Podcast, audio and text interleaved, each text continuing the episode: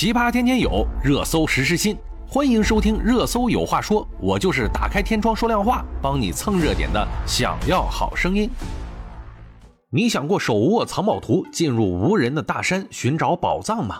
你想过像贝爷一样穿过崇山峻岭吗？今天的主角啊，孙春龙就带领了一众人进入了深山老林，他们去寻找什么呢？这要从反法西斯抗日战争中的一条重要航线说起了，那就是驼峰航线。驼峰航线呢，是二战时期中国和盟军一条主要的空中通道。建立于一九四二年，终于呢，二战结束，为打击啊日本法西斯做出了重要的贡献。驼峰航线呢，是中美两国二战期间为抗击日本法西斯侵略、保障中国战略物资运输，共同在中国西南山区开辟的空中通道。它的开辟啊，是两国飞行人员共同创立的世界航空史上的英雄壮举。驼峰飞行员克服重重的艰难险阻，英勇牺牲，飞越驼峰天险，打破了日军对中国的围困，运来了对日作战的急需的战略物资，架设了空中战争生命线，对打败日本军国主义做出了不可磨灭的贡献。整个驼峰航线呢，一共有六百零七架飞机坠毁，其中有四十六架是中国航空公司的，五百多架是美国的。孙春龙一行呢，他们要去寻找的，就是在驼峰航线坠毁的驼峰六十号飞机残骸。他们的目标呢，是要带老兵回家。其实啊，曾经有一位美国探险家到过驼峰六十号的坠机地，返回美国以后啊，该探险家就将相关的消息告知了家属。孙春龙呢，也曾经在文章中写道。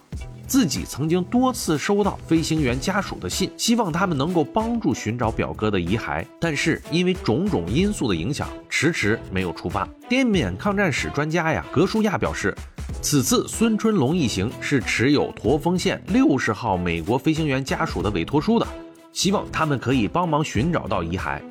最终啊，孙春龙一行人啊，寻找了当地的向导、蓝天救援队的队员，最后才成型。驼峰线呀，之所以飞机坠毁的数目多，原因呢，除了日军的干扰，主要呢原因是因为地势的险峻。驼峰航线呢，位于喜马拉雅山山脉南麓的一个形似骆驼脊背凹处的一个山口，它的海拔高度高于当时美国主要装备机型 DC 三、C 四六、C 四七最大的爬行高度。这里啊是中国至印度航线的必经之处。通过这条运输航线，中国向印度运送派往境外对日作战的远征军士兵，再从印度运回汽油、器械等战争物资。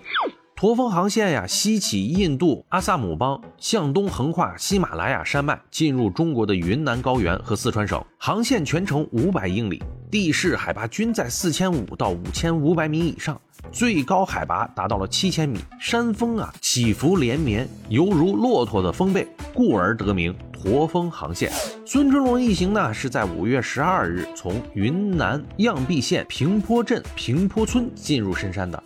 他们的此次行程呢，并未得到官方的认可，可以说是擅自进山。五月十三日呢，被护林员发现其中的十人，并且劝返了，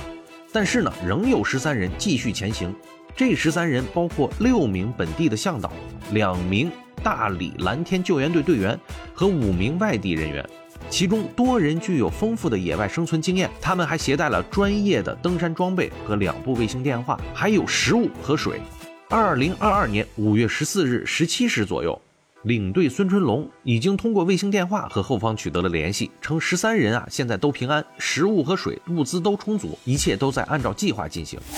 五月十二日，孙春龙曾经在微信公众号上发文表示，他们在当地找了一位茶姓老人，希望邀请他带着他们登上苍山的无人区，去一个海拔三千八百米的地方做一次民间考察。那个地方呀，它没有路，需要在郁郁的灌木丛中步行三四天时间，而且沿途充满了危险，山崖峭壁，而且还会有野兽出没。好吧，为了这次他们的安全呢，政府已经派出了搜救队来寻找他们了。可以说是十三勇士在前面跑，后面政府救援队在后面追。好在啊，已经取得了联系，大家都还安全。如果孙春龙继续向前寻找，可能会给搜救队带来更大的救援困难。孙春龙的精神还是值得敬佩的。只是咱们还是要量力而行啊，以正规的渠道取得政府的批准和支持，可能是达成最终目的的最好结果。现在他们已经是射出去的子弹了，如果不能回头，那么我们就希望他们能够正中靶心，找到驼峰六十号飞机残骸，让老兵真正回家。在这里呢，我希望他们都能够安全返回，也希望我们的搜救队也能够一切平安。一个好的故事带来了很多的传奇，只是恐怕孙春龙这一趟是无法逃脱法律的制裁了。好了，今天就说这么多，感谢评论和订阅，我们明天见。